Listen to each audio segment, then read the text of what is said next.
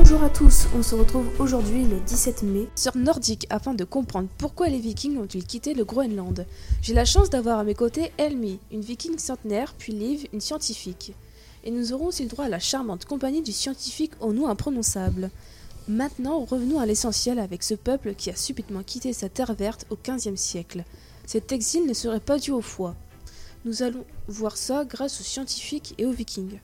Je m'appelle Elmi, je suis une rescapée des Vikings. Aujourd'hui, certaines pensent que d'après la légende islandaise, c'est en suivant notre bien-aimé Éric le Rouge, l'explorateur, que nous aurions établi deux colonies au sud du pays. Et que ce serait?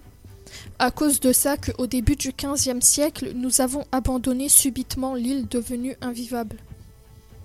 Bonjour, je suis Nvert Trebillard, un scientifique spécialisé dans les vikings. Et d'après mes recherches avec Madame Liv, ce ne serait pas la chute des températures associée à une vague de froid qui aurait fait fuir les vikings. Ni la disparition des morses, ni la peste, mais bien une sécheresse qui aurait rendu l'agriculture impossible.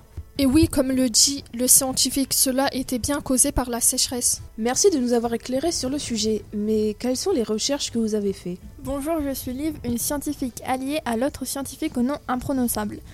Durant trois ans, nous avons prélevé des échantillons sur des sites fiables comparés aux anciens pour reconstituer les variations de la température de l'eau en été vers 1700.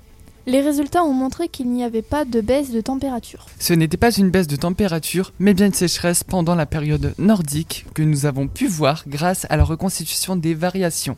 Merci pour vos informations, mais qu'ont fait les vikings après cette baisse des températures? Après la chute de ces températures, nous devions stocker du fourrage pour faire hiverner les bêtes. De plus, les sécheresses étaient de plus en plus fréquentes. Ils ne pouvaient pas faire pousser assez d'herbe pour nourrir les animaux. Oui, nos bêtes commençaient à mourir de faim. C'est pour cela que nous sommes partis dans les eaux du nord pour chasser les morses. De plus, le changement climatique se faisait de plus en plus sentir au XVe siècle. Toutes ces informations ont pu enfin nous dire la vérité. C'était Nordique et à bientôt pour une nouvelle interview avec encore plus de vikings et de morses.